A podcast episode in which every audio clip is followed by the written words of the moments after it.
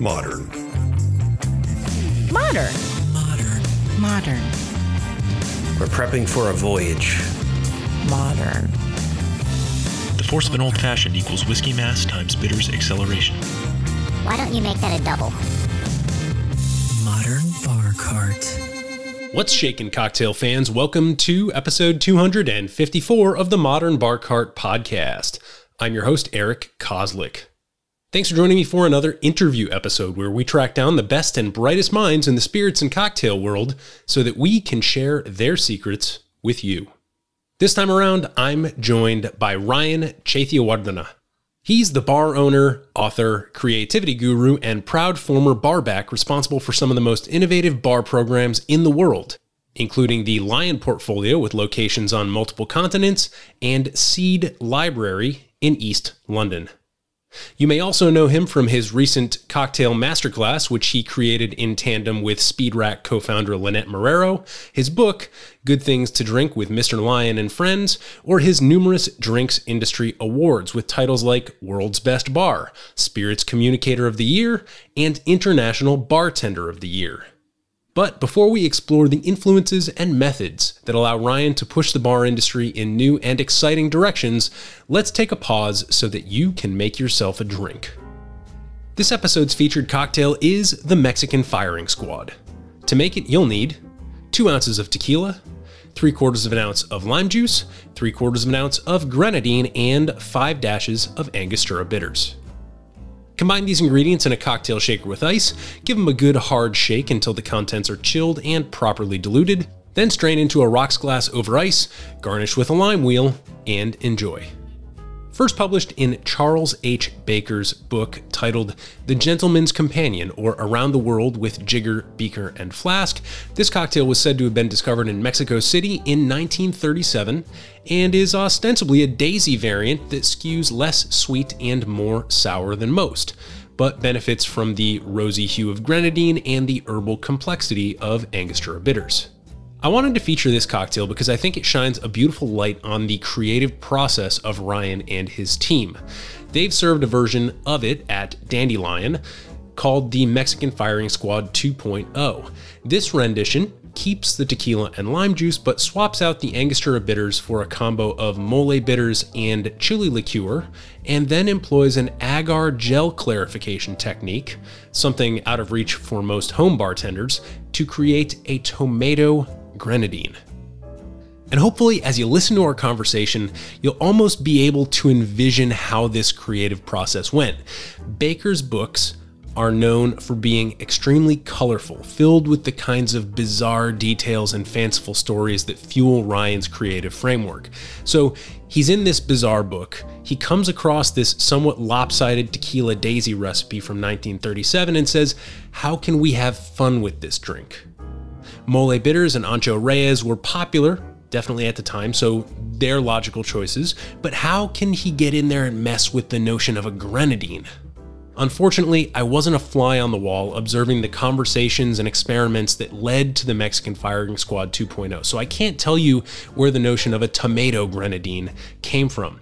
But I can say that it both preserved the visual identity of the cocktail as a rosy hued daisy on the rocks, while simultaneously advancing the conversation about savory preparations with trademark playfulness and whimsy. So, now that you've got a brief sample of the kinds of drink moves that Mr. Lyan is known for, let's turn our attention back to the interview.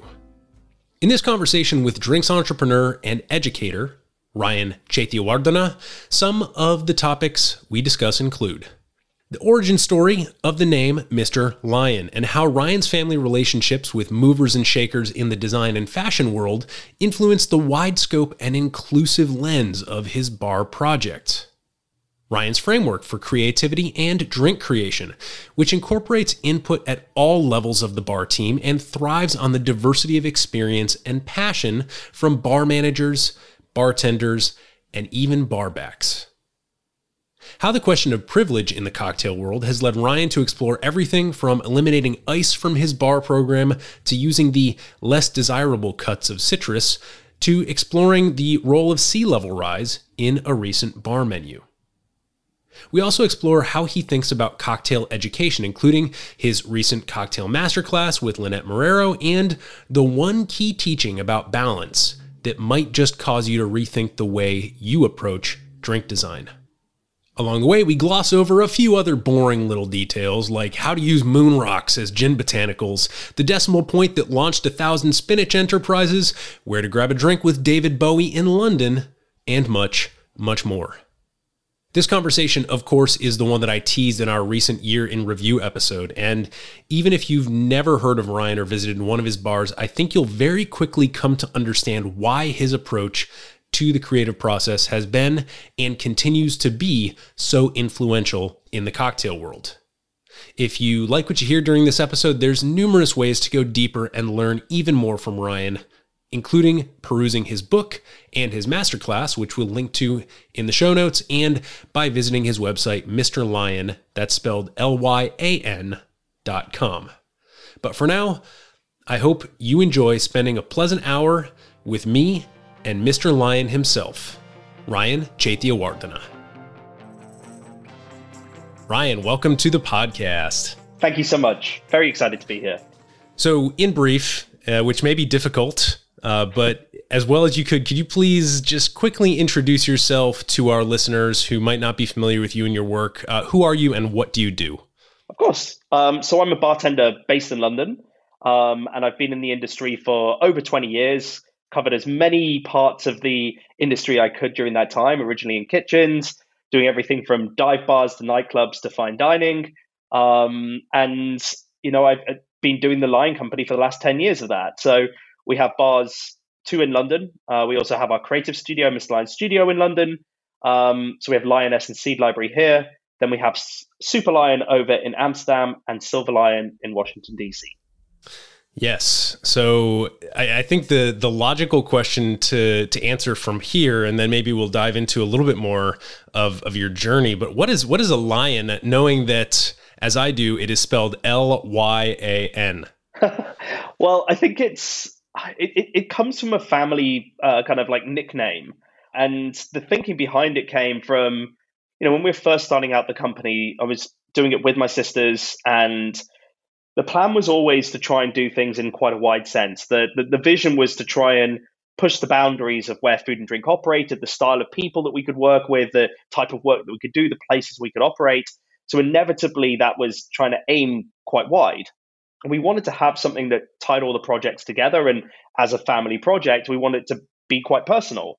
Um, and given the you know complication of my surname, you know it's as long as Schwarzenegger and you know, people often would just go Ryan C and kind of abbreviate it and not necessarily kind of create that link. Um, we wanted something that felt a little bit more kind of ownable. And Lyan's are made up word. And it was literally a like kind of playful take on my name when we were kids. You know, people would just rhyme Ryan and Lion. You know, there was little drawings that we found from when I was a kid. We uh, uh, pulling out stuff from my mum's house, and we found these kind of illustrations, and it's just listing that Ryan Lion. And so it was my sister's kind of brainwave of going, well, because it's a made up word, spell L Y A N, it's the only thing that it does is link to us. So it's a nice way of having these different projects that give people a kind of a sense of the connection. Even though all of the things that we do try and take on a different character and address different things, there is a kind of like thread through them all. Um, so by using that Lyan word, we we get to link them all together. Yeah, that's brilliant. Well, clearly your sister has the uh, the the native mind of an intellectual property attorney because I remember when I worked for a did marketing for a, a, law firm that was like the the thing that they emphasized most is like yeah if you, if you if you can find a unique way to spell and sort of encapsulate something like that even if it seems a little odd to people it's a going to be memorable and b going to be eminently copyrightable and protectable. So from a branding standpoint, it, it seems like you, you know you you you latched onto that from the start. Uh, can you talk a little bit more about your relationship with your sisters? I guess that's that's something that in my research I, I didn't really encounter as much of. So I'd love if you could talk about how this project with you know opening these bars and uh, casting, as you said, a wide net, kind of a, a, a wide aperture or scope of your hospitality project, and and kind of relates to not just your interests and skills, but also theirs. Absolutely. Um, I think a key benefit was, you know, the fact that they weren't from the industry. My my sister Natasha is a legit prodigy, and both her and Karen were were hugely successful.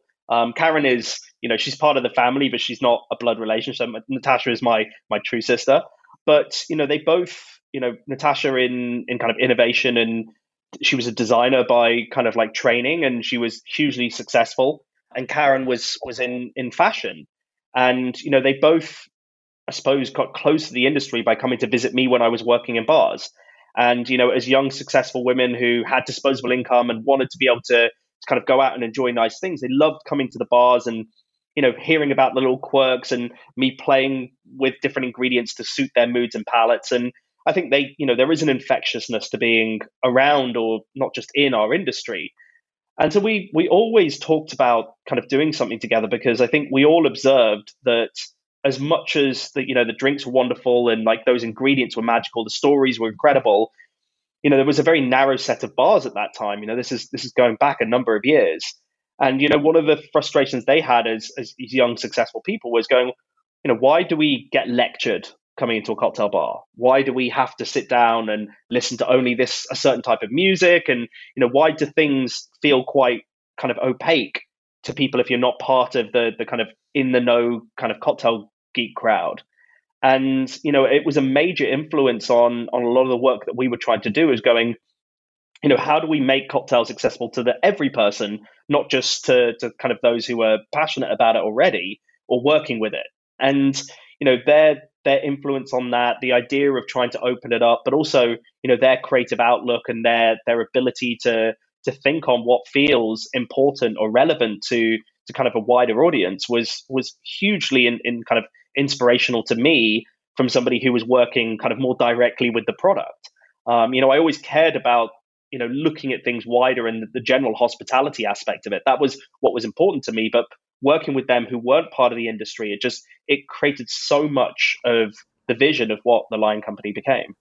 That's really really fascinating and you know when I when I interview people who like yourself have have gone on to create a number of bars or have won awards and have been recognized for you know the achievements that they've had in the bar space at large over a period of time. One of the things that I try to do especially when I hear stories like that from the earlier or uh, perhaps transformative days of like really having the the company or the brand image kind of crystallize is I try to think about you know the the history of the cocktail renaissance starting with mm. you know some of the early moments like milk and honey in new york around the year 2000 and and then kind of ramping up and so it seems like what you're doing is you're placing yourself you know at this moment in time where as you mentioned like cocktails had become a you know an important thing in the cultural consciousness but still to a relatively small group of people and I I'm so glad I asked about your your sister Natasha and then your your friend Karen because it seems like having them constantly buzzing around the edges and coming in and seeing and bringing new groups of people in was uh, like a useful input in terms of you know some creative vision as, as as you went forward. So that that's really interesting to hear. I'm hoping that we could now shift our attention solely back to you.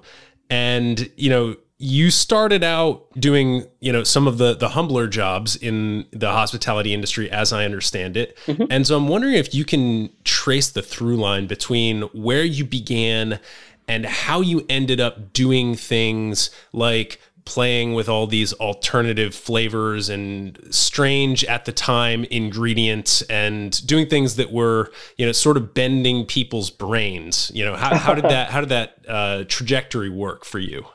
Uh, i mean i think there is aspects of like the early days of my career that you know they might seem uh, unrelated to how i then started working with flavors but it still kind of sets out the whole vision to me of of how and why I work in the industry. And you know, when I first started as a as a kitchen porter, or you know, ending up as a bar back in my first roles within the the, the kind of the bar side of the industry, so much to me was the, the clearest thing was how interconnected all of the parts of the business are, and how you need everybody to feel ownership and everybody to feel included in the work because you know no restaurant no bar operates without all of those layers. You know it might seem that you just notice the, the kind of the front line that bartender that head chef whoever it might be but actually the most crucial aspects are you know intertwined with with everything down to you know the the the, the way you receive goods.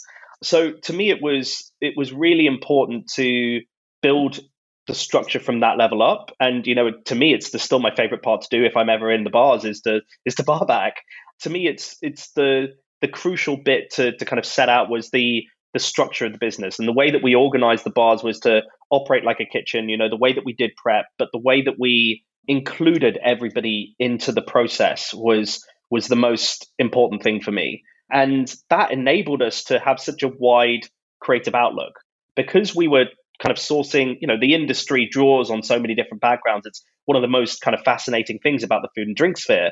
But by being able to to kind of build that structure and have everybody take ownership and be empowered to input, it meant that we were, you know, our creative process was take very lateral perspectives, but use everybody's input. So it didn't matter if you were with us for a week or you're a barback or a host or somebody who was traditionally not part of the creative movement we were able to to use their insights, their interests, their passions to guide the stories. And from there, we could extrapolate flavors and balance and do all those other bits. But by including everybody and by looking at things from this more holistic point of view, I think that's what allowed us to to use these weird ingredients and for them not to be gimmicky. You know, they'd started out and they'd been included because of this genuine connection to them or this kind of insight that had come from from all of these different kind of backgrounds or perspectives. Right, right. And can you just briefly explain what you mean by saying you said just a moment ago take very lateral perspectives. What do you mean by lateral? Is that lateral relative to the prevailing trend of the time? So sort of like sidestepping what's popular or is that something else? No, it's probably something else. I mean, I don't think that we purposefully shy away from um, things that are popular. We we certainly don't like repeating ourselves, but it's not that we're going, oh, we've got to do something that's different. But I think the way that we include flavors is is not by starting with flavor, if that makes sense. You know, what we'll try and do is I'm going to try and give a, a concrete example. Um, actually, the, the, the one that came to mind because I just I included it in a talk, so it's it's it's one fresh is uh, a drink that we had in DC, I don't know if you had a chance to try it at Silver Lyan, was a on our opening menu. It was a drink called the Project Apollo, and not that I think this is a particularly great example, but it just comes to mind because it was kind of included in the talk.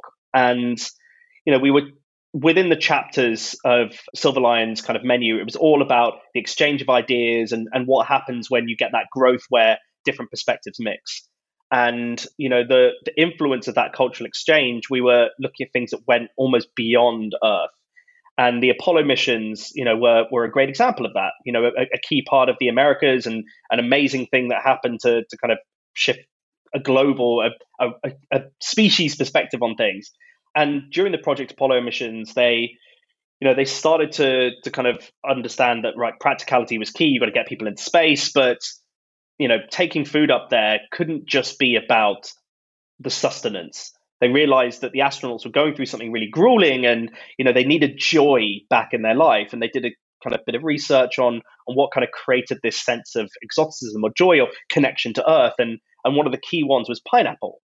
So we drew that from the story and we started to include it. We looked at some of the first things that came back from the Apollo missions where they took samples back from the moon, the moon rocks, and we looked at that data. We looked at the things that were relevant to the food world. We recreated that minerality into a gin. So we kind of took to, took on that profile. But again, that needed to kind of create a balance in the drink. So you had this big tropical note from the pineapple. You had this minerality coming from these additions of various different salts and minerals that were going into the gin. And then we used ironwort, which was the you know, I suppose the namesake of Apollo. It was the, the, the herb of the gods from the, the kind of Greek mythology side, which has this kind of almost, as a member of the sage family, it's kind of herbal green note to it. So it's starting to paint the picture of the drink and balance it out.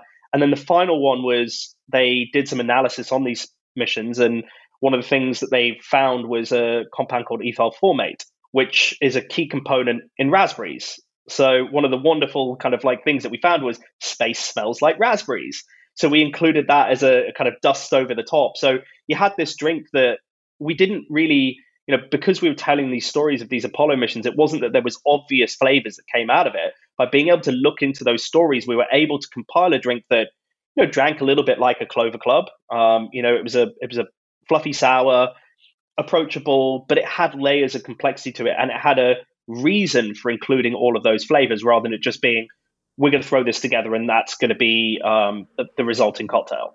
I love that example because I think it's such a, a wonderful case study in drink design that doesn't involve the sort of what grows together goes together sure. motif, right? Because moon rocks don't grow next to pineapples, and you know, so that there's there's there's a number of number of issues there. But you know, when you simply you know back out maybe you know take the uh, you know step step several steps back and and take the maybe global planetary perspective on what is this drink well it turns out that it's you know relatively similar to a clover club so Absolutely. I, I, think that's a, a wonderful way to describe it. And actually, this is a great a great opportunity for me to bring out my first contact with you, which is I've got my my notes here from 2016 Tales of the Cocktail. Um, oh, amazing! And uh, it's a it was a seminar called "What's in My Drink: Beyond Flavors and Tastes." And I don't have a list of the people who were in this seminar. I don't know if it was you in particular who were in the seminar, but certainly one of your bartenders, uh, Iain Griffiths, was was in yeah, this, this seminar. yeah, we I think that year between Iain and I, we did thirteen seminars or something ludicrous like that. Um, yeah. So it, it, it's even hard for me to work out because our consciousness flow between each other at that point. um, yeah. So so I, I just I have I have notes here. You know, from this seminar, uh, talking about you know t- uh, trigeminal flavors yeah. like carbonation and spice. Uh, you have a, a, helpful little mnemonic here: matte, mouthfeel, uh, aroma, taste trigeminal. You were talking about cinnamaldehyde, capsaicin, allyl isothiocyanate, also known as uh, uh, A, uh, AIT, AITC, I think is is the the horseradish one there. Um, and so it was. It, this is this was my first, um, I, I suppose, access point to to you and to some of the stories about you know what was going on uh, across the pond at that time um, you know with uh, you know with Dandelyan and some of the other properties. So can I, I, I guess with that as an input you know maybe maybe you can channel Iain and some of the the work that you did together at some of these properties. What were some of the the things that you did or the concept at these bars that ended up being particularly meaningful or resonant to people especially at the time? And I'm, I'm thinking about you know in particular the decision to completely eschew the use of fresh citrus for example. Yeah i mean there was there was a lot of motivations behind some of those moves. Um, and again i talked about gimmick to begin with and i think a lot of the things that you know you, you might hear about some of this stuff that sounded really scientific or you know it sounded very almost like a two fingers up to the industry. We're not going to use ice or citrus or brands or any of those things. And actually the motivation was to you know out of a love for the industry trying to encourage people to realize that we could do things differently you know White Lyan was an exercise in you know the pillars behind it were sustainability professionalism how what is the role of a bartender? And also you know why do we have to kind of make drinks using the same set of ingredients?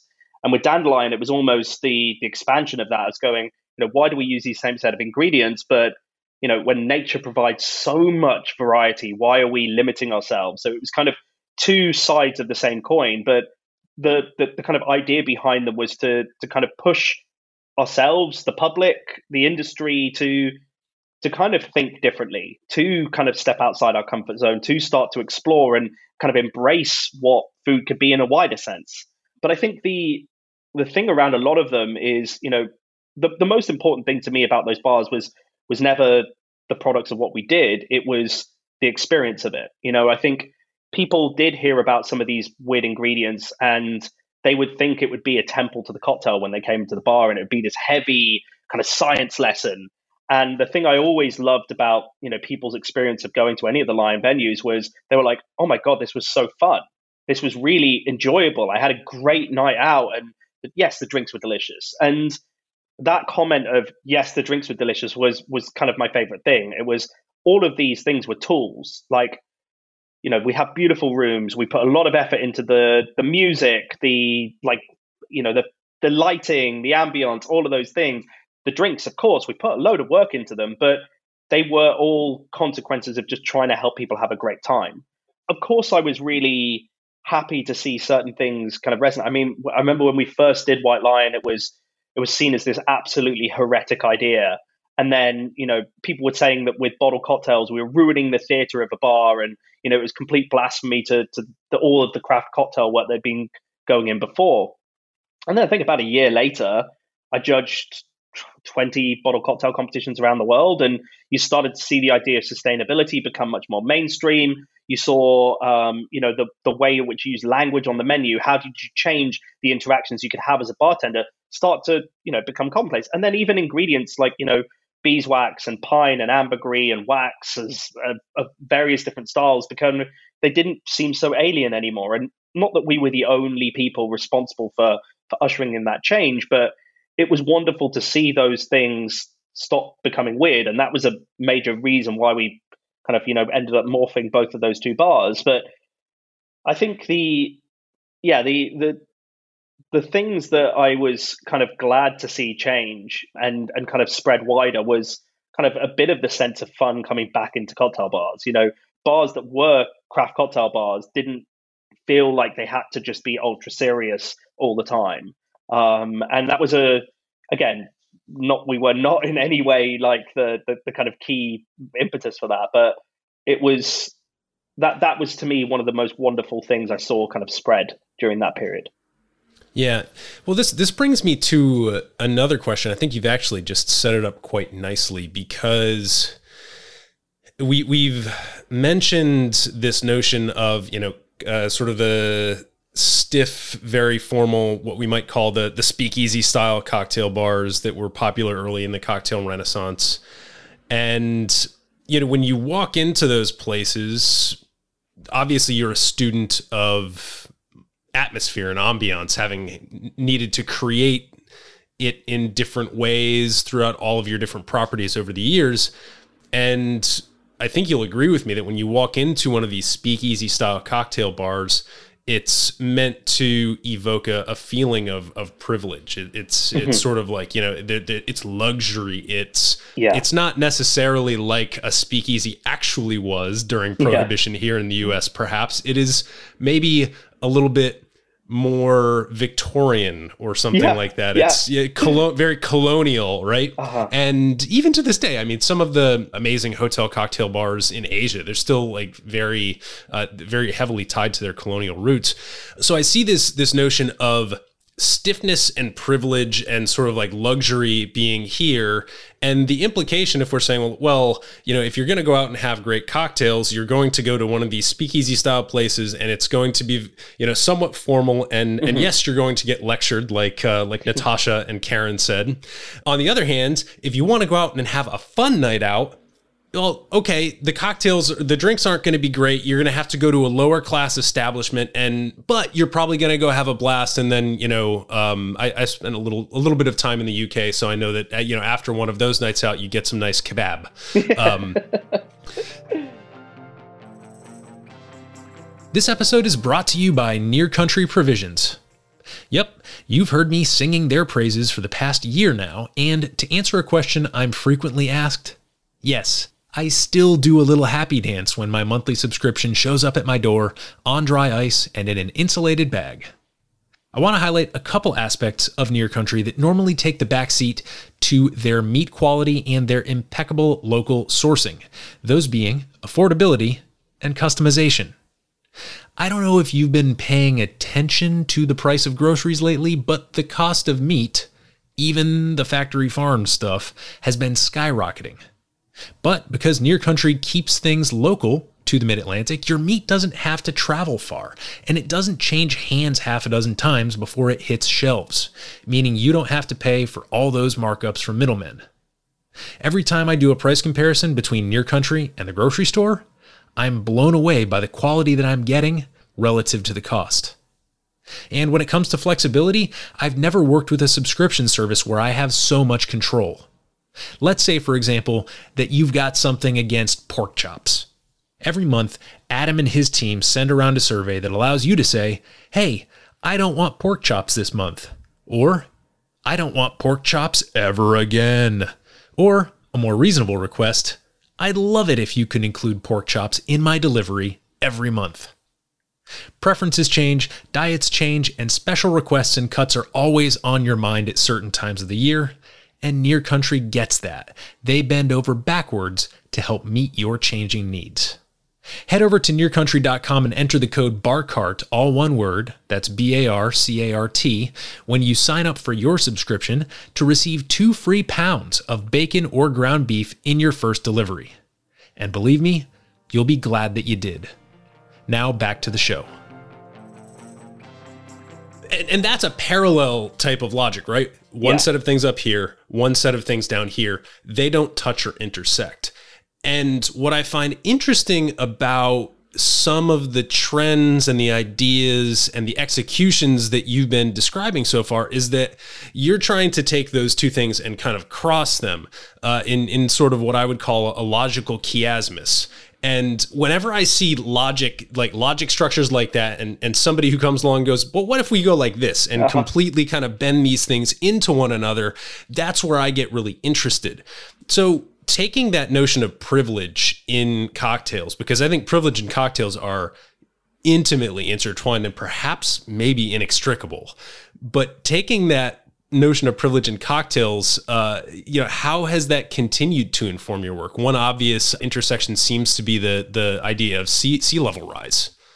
Yeah, I, I mean th- that's an amazing observation. I think you it, it's it's a key point, and I think one of the things that certainly at the beginning that that was a lot of the motivation was to try and smash those two worlds together and, and demonstrate that they're actually not a dichotomy. But I think what's kind of happened as we've been working is, you know, luxury is is is, is a thing that evolves. It's not a static definition. And I think there has been a lot that's like shaped as a result of our world opening up. You know, I think one of the, the key things around it was the, the the kind of coverage and the education around kind of drinks. There was this desire to include more people into the world of it, and as a result of that, it's it's it's opened up spaces. It's opened up the people not only who work in the industry, but the people we end up talking to, and so it's ended up creating a much wider and larger landscape. And you know that's exciting for us because it means that you know I, I always talk about the fact that White Lyan had to happen in London at that time. You know, there's probably a handful of other places that it could have happened, but actually, from a legal point of view of what we were doing as work, London was one of the few places that enabled it. But you know, there were so many other bar ideas that that I had, which would have been relevant then and not relevant now. And in, in the same way that as things are evolving, any work, any communication, any creative output needs to play to that audience. And yes, of course, it's, it's trying to take people in certain directions. It's not about that here and now. But I think as these things have evolved, as there's been different spaces have opened up, different opportunities have opened up, and that's really informed the work that we do. I mean, I think you reference things like the sea level aspect of the work that we did in Amsterdam. You know, the relationship with with a literal changing landscape, um, and the, the the kind of things that are happening. And the wonderful thing about exploring a topic like that is it affects so much. I always think that you know food and drink is at the center of so many different aspects of, of human nature, but it touches you know when we were researching that that kind of topic, we were everything from agriculture to geopolitics to to engineering to biomimicry. All of these wonderful things were were kind of coming into play because it was such a like shifting space. It was created. It was a new area and that allowed like us to do so much kind of interesting research and the same thing is happening in in kind of lots of different parts of of the business you know we get to to kind of explore different things you know with you talked about privilege with seed library we're we're exploring where does our bias sit where are our knowledge sets re- like kind of restricted by our kind of upbringing, our our kind of background of work, you know, all of the things that get covered in the canon of cocktails. You know, we're trying to like unlearn a lot of things and realize what we kind of, you know, what do we put as an echo chamber around ourselves? Um, and I think it's it's really it, it's it's a wonderful time for the industry, and you know, this is what we're trying to do through through the company is see where these kind of opportunities and bridges are. Who are the people that we can collaborate with? What are the spaces that which we can learn from a very different perspective? Because things have shifted so much. We're in a really kind of talk about different golden ages of the cocktail, but the the world has never been more connected as it is as it is now. And you know the ability to you know I always talk about the internet being one of you know humankind's greatest inventions because it connects us. You know, it's a repository for all knowledge, but it also allows us to go. It doesn't matter about uh, location. We can talk to somebody on the other side of the, the, the Atlantic Ocean and you know learn something and and have those interactions that help us maybe think differently on something. And I think that's where things have got really interesting for us at the moment. Is how can we um, you know smash together different perspectives, different definitions, um, that we previously could ever have learned from. Um, and I think you know being able to work and operate out of different countries, different cultures has has kind of added a, a kind of a further layer uh, to that exploration that we can do. This leads me to a question that I hadn't passed your way in, in the list of questions that I sent you, but I, I think this might be a useful time to ask about your thoughts on educating your staff. This is you know something that we've touched on in brief a few times already in this conversation. But what strikes me is that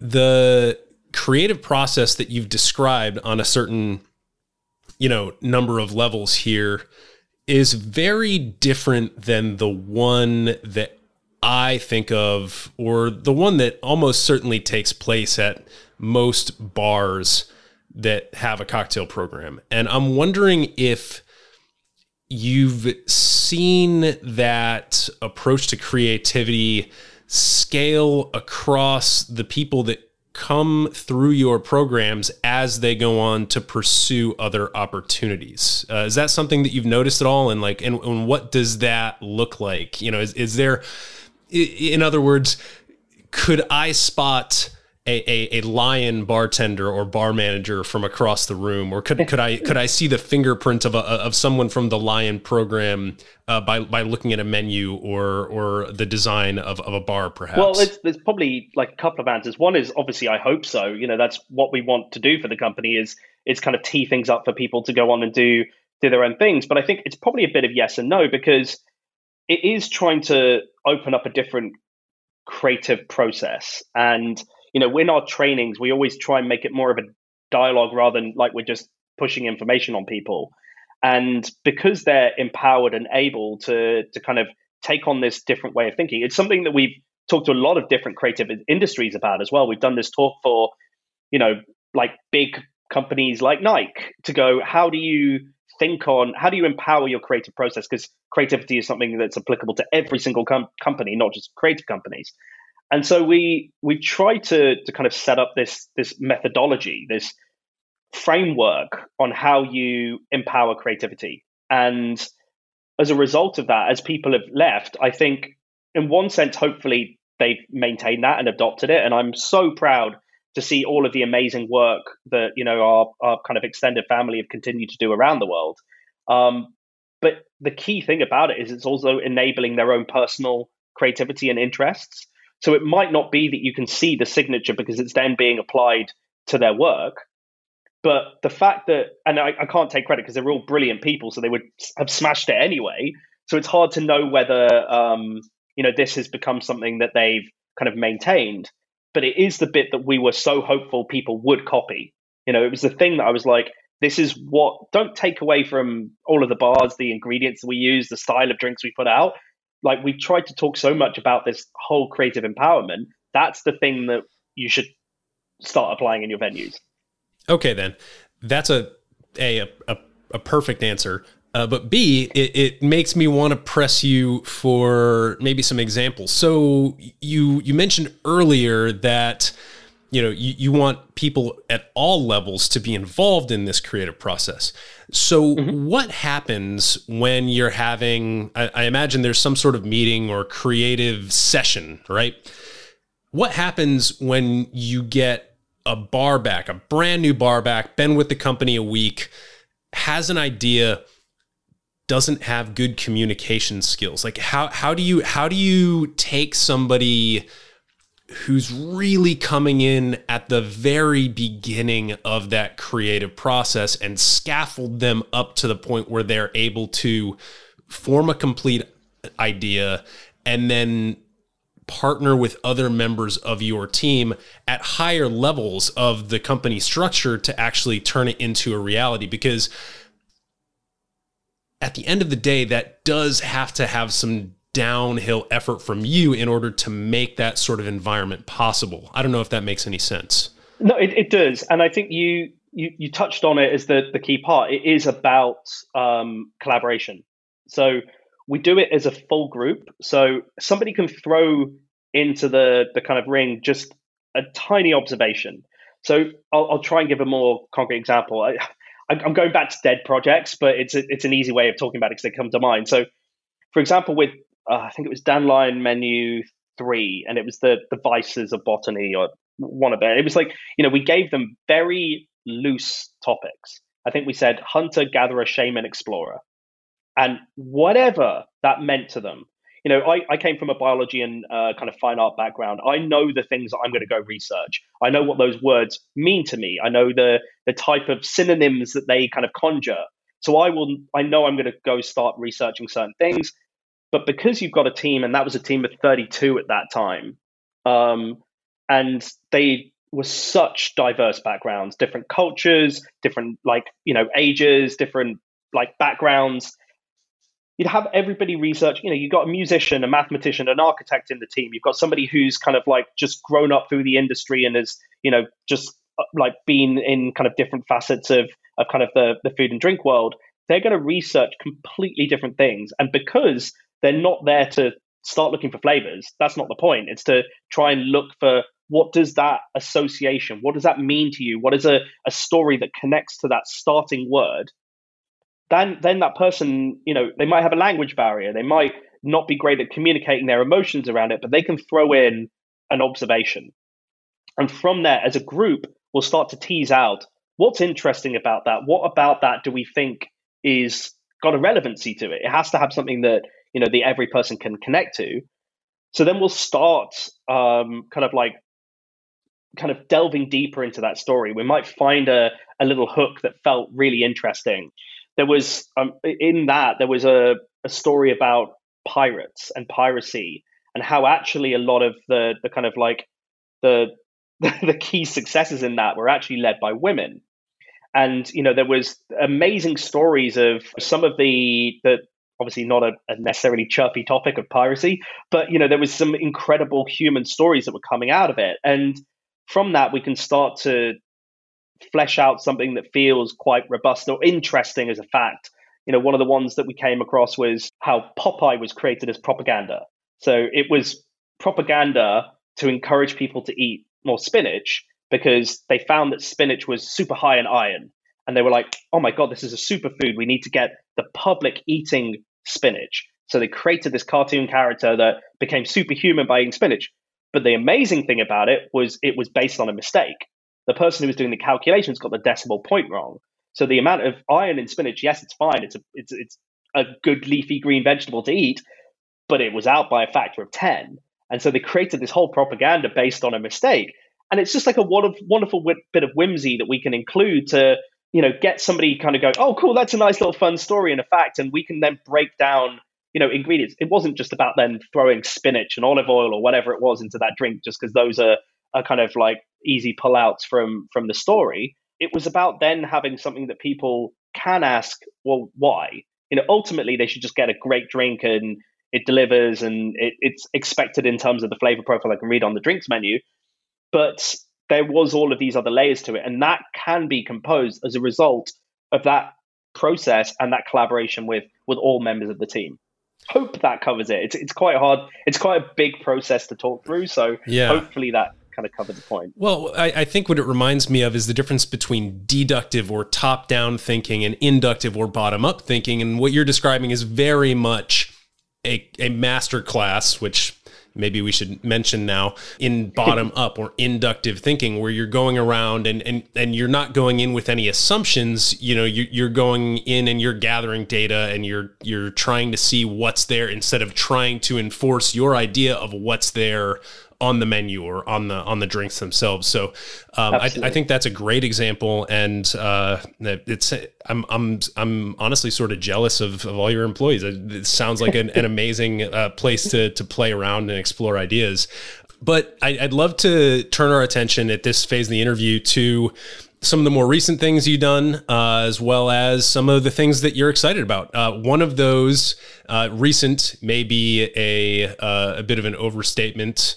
However, the pandemic has certainly kind of warped our perspective of time. And, and uh, you know, one of the things that I noticed about, you know, cocktail education over the pandemic is that it seems to have been dominated by this one amazing masterclass that you and Lynette Marrero put together. So I'd love to hear you talk a little bit about that. Absolutely. I mean, it was it, the masterclass with Lynette was such a joy to put together. I think one of the funny things about it was it was very serendipitous timing. Uh, we even had some people being like, "Oh my god, did you time that to to kind of launch around the pandemic?" And I was like, "No, that would be a quite sinister, and b you know the the amount of work that went into it was was enormous. So it was it was planned long before that, but it was." You know, I was so thankful to hear the responses to you know all of the people around the world, and I became friends with with, with some of the people who took the class, and you know the pickup was was incredible. I mean, I can't speak highly enough of the the masterclass team. They are, you know, one of the most professional outfits I've ever interacted with. They were absolutely amazing to work with, and you know, we had so many conversations between Lynette and I with masterclass team as a as a circle, trying to work out, you know, I think we all shared this vision of trying to make this useful to people. It wasn't about us talking about what we do in our venues. And you know of course there was a bit of our own personal philosophies that was being reflected in it but it was about going you know we all I, I you know I really believe better than any other food stuff cocktails can help shape or balance or bolster or contrast your mood.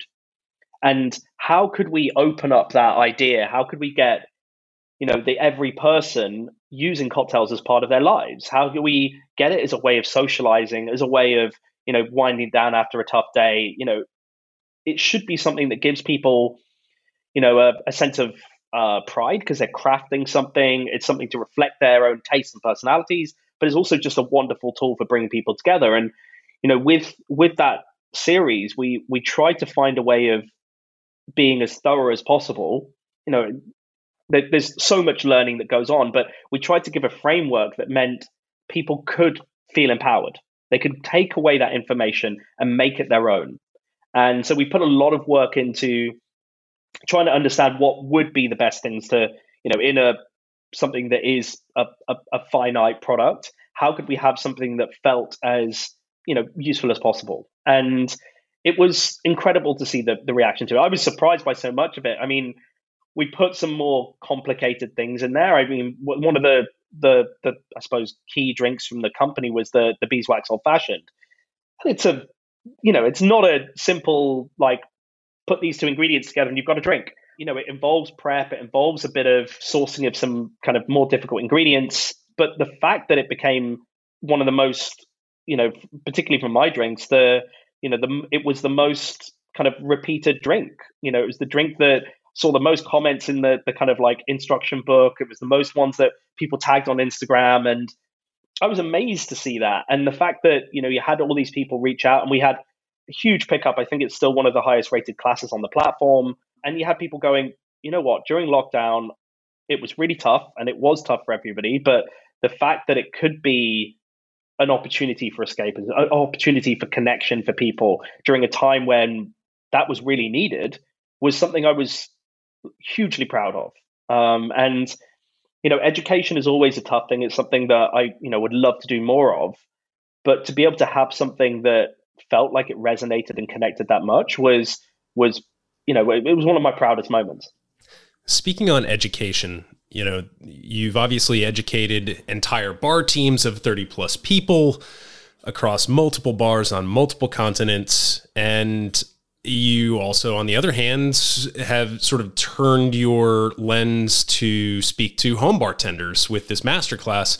And I'm wondering if there's if there's any one or two little core teachings or learnings that you always find yourself returning to that are sort of like your your your pet like cocktail wisdom nuggets that you always find yourself trying to to impart on folks? Oh, that's a great question. I mean, I think one that I've kind of tried to hammer home is it's is balance isn't just about you know the the established you know kind of opposing forces. It's not about sweet and sour and you know strong and weak. It's yes, of course, about the things in the glass, but it's it's so much wider and one of the things that I've tried to talk to bartenders and home bartenders alike is is think on the practicalities. What's the occasion you're catering to? What are the things that you want? You know, th- this is what drinks are great for. They can shape that, and of course, you can contrast. Miserable day outside, you want to be transported to a you know tropical island, but how can you think on that practicality? You know, so often I'd have friends who were like, "I'm doing a dinner party. Can you give me a margarita recipe?" I was like, "Yes, but also no, because you're going to be stuck in the kitchen shaking margaritas while your guests are around the dinner table. What about something that actually enables you to sit down, you can prepare it in advance, and you can then sit and enjoy, and it still gives that brightness, that sense of fun, and all those things that you associate with that drink. So I think a lot of the the things that I try and encourage is is that, and of course, there's no stopping point for it because you know that sense of balance is all the things that you can control you know, in a home setting, you might not want to get fanatical about, you know, the weight of your glass or the the the way that people approach the drink and the positioning of the garnish and all of those minutiae of details that we can get geeky about in the bar. But you do want to think about the practicalities, what it allows you to to kind of do, and how does it reflect your own taste and what you want to display to your guests. But obviously, for the for the bar side of things, you know, money might seem the limiting factor, but actually there is so much we can control without needing to have a giant budget. And you can start making informed choices and thinking about balance in a in a, a really like nuanced way. You can push the details to such a tiny degree. And you know, that's where things get really exciting as a professional. Yeah. I like the notion that it, because it, it seems like you've boiled it down to almost a mantra is that balance isn't just sweet and sour, strong and weak. It's all the things that you can control, which is it's a type of holism. It's a type of, you know, overarching mindset. And I think that's something that absolutely our listeners can take and apply to their own cocktail project. So th- thank you for sharing that. Knowing all that we know now about your projects, your ethos, your background, what are you excited about moving forward? What are some of the big projects that are on your plate that you'd like to share with our listeners? I mean, there's there's all, so many things that we kind of like initiate. So we'll start doing various different projects, and we keep a lot of those close, not because we're just trying to be secret about it, but because over the years we've found that some things don't come to life. You know, we might explore something, we might start eking out an idea, and then realize that it's not right or the situation's changed or it just isn't possible. So there's a few things that you know I am hopeful for that we we've started to explore, and they look at things from education. They look at you know those those bigger macro things that we're trying to affect as change. You know, I think it's uh, I, I, talked about you know viability of, of, of longevity in our industry, and it's it's something that I'm I'm I'm still very passionate about, and you know, trying to also encourage as, as wide a group as possible to to consider a career in the industry is, is, is something I'm still very passionate about. But it's also down to to kind of things that are, are I mean, a little bit more personal. You know, we're we're doing some work on our 10th anniversary, which is coming up this year, which is absolutely bonkers to me.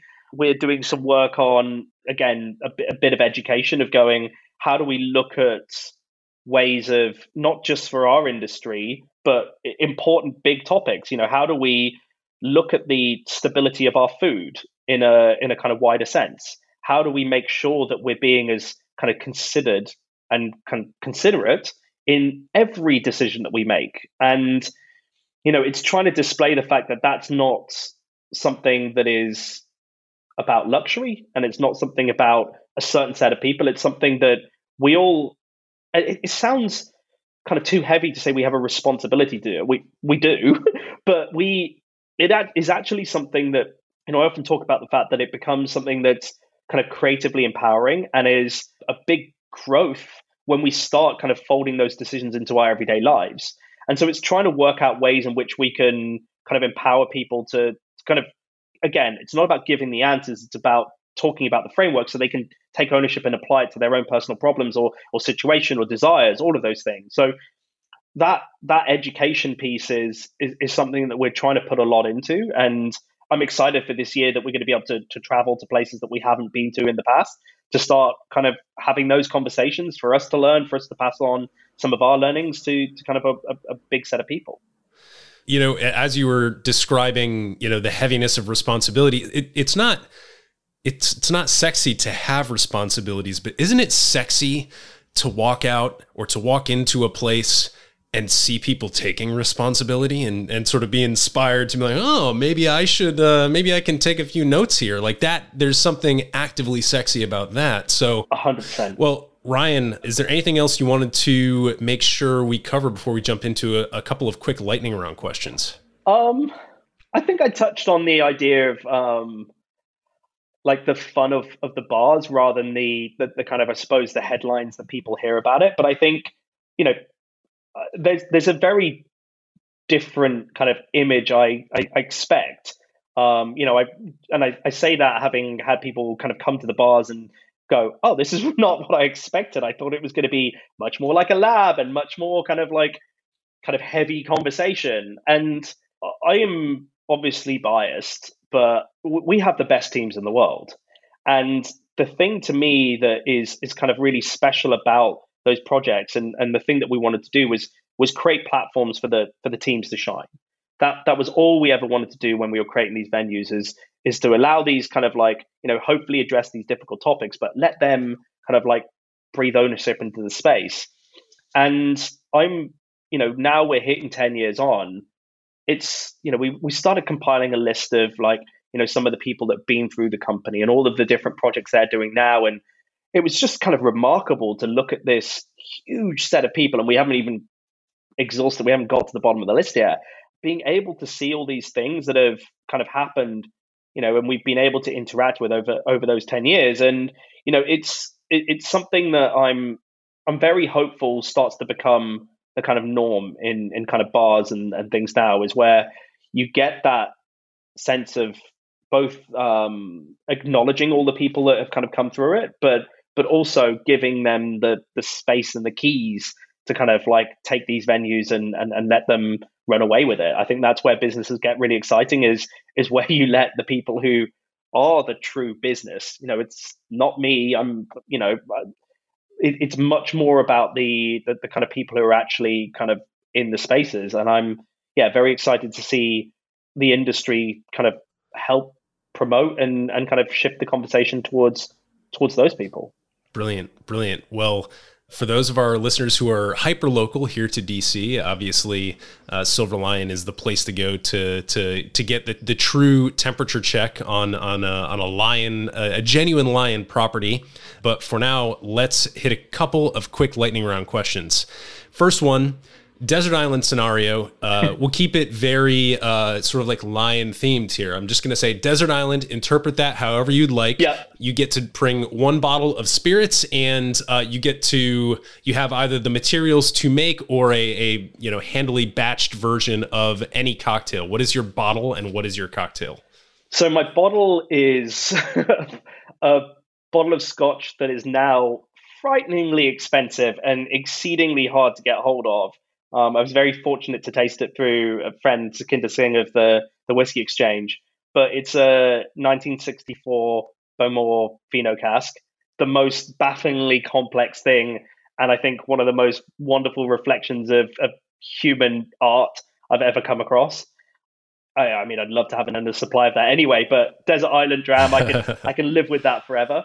And cocktail, I mean, my my usual cocktail is a, a kind of Scotch and soda, and I I love the complexity of just a, a simple blended Scotch blended with water. But I think given that setting and kind of again that wonderful reflection of complexity through simplicity, it would be a daiquiri. And I think it's it's a drink that you know a Scotch and soda is a great kind of aperitif, and I can session it, and it's it's it's wonderfully um, you know it's got a lot of room through it. But the daiquiri just kind of covers so many different scenarios and so many different needs that you can almost kind of pay attention to different facets of it, given whatever day or mood you're in at that point. And if it's going to have to be my forever cocktail, I think it's the one that's going to give me the most um, breathing room.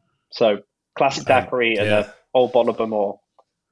Brilliant, brilliant. Yes, I, I, I think the daiquiri. It's it's it's funny when you think of cocktails where you know the role of ice and dilution plays the biggest role. It's it's very tempting to jump straight to a martini. Yeah.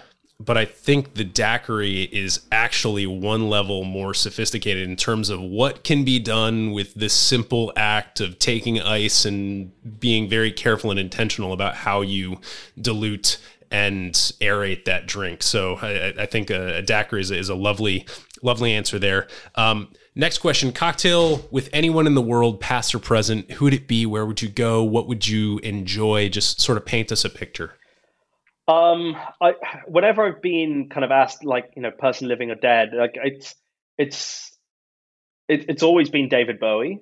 Um, and I, I've thought about this. I actually I don't know if you can see it in the background. I've got the one of the Ziggy Stardust kind of like prints that hang on the wall.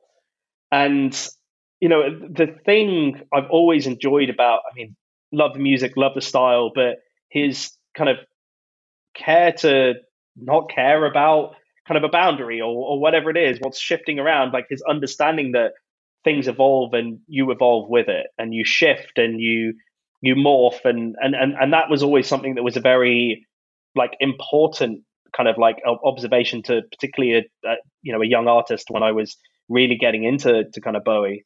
Um, the difficulty is working out where because it's you know, are you in Berlin? Are you in New York? Are you in London? Um, you know all of those different times of which Bowie was a different person. Um, but I think there would be something you know his his ability to to kind of think wide i think it would be nice to be in somewhere that was was really quite timeless. And i think some of the the london hotels they are you know those hotel bars are you know i think london does hotel bars better than anywhere else in the world. There's something really magical about them. And i think you know being able to be in something that felt luxurious and kind of had a timelessness to it but weirdly they don't feel too heavy. Um, I think there is a you know a, a, light elegance to their service that you know in those five star hotels, you know the Connaught, the Savoy, Dukes, Claridge's, being in something that like felt yeah had enough that we could kind of have a meandering chat and share some drinks. Uh, yeah, I think that would have been a, a wonderful thing to have been able to do. Yeah, you're you're even you're even sort of walking through your creative process right here with that answer. You're, you're, creating dichotomies and and uh, you know trying to put juxtapositions in in the in the glass just with your answers. So Ryan, I mean, I've had a blast. Uh, it's a privilege to spend an hour with you, getting to know you, getting to understand how your mind works and how your programs operate. And uh, I'm really grateful for the insights that you've shared. So um, thank you for what you do. Uh, I know that there's a lot of people in the industry who would also line up right beside me here in DC if I could have a, a collection of bartenders queued up behind me. I, I, know you have a lot of fans here. So thank you for all that you've done. And thank you most importantly for being my guest here on the Modern Bar Cart podcast. Thank you so much. It's, it's very mutual and it's been such a joy to chat through. And your observations, it's, yeah, it's, it's always nice to chat where it helps you think differently on your your own work as you have the conversation as well. So it's very, very sweet of you, and I'm, I'm, I'm very thankful to have been here. Cheers, Ryan.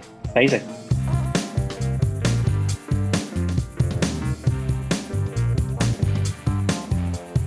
Hey, everybody, thanks for listening. If you enjoyed this episode, there's two big things you can do for us here at Modern Bar Cart.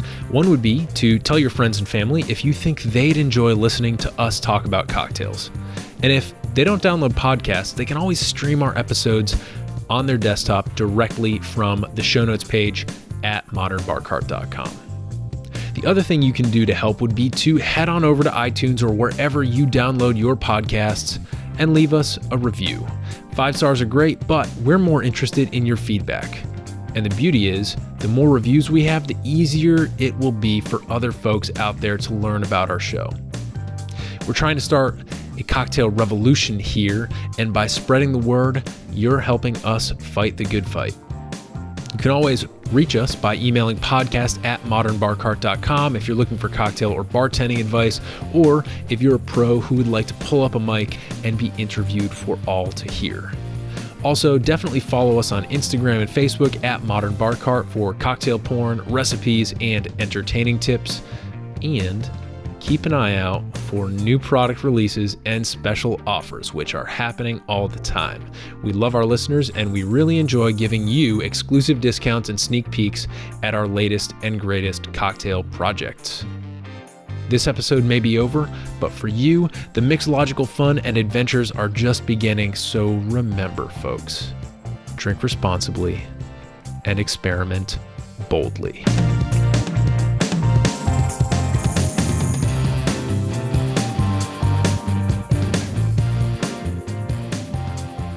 This episode was made possible with editing and sound design by Samantha Reed, cocktail and bar insights courtesy of Mr. Lyan, Ryan Chetiyawardana, and a little bit of interview magic by yours truly. This has been a Modern Bar Cart production, copyright 2023.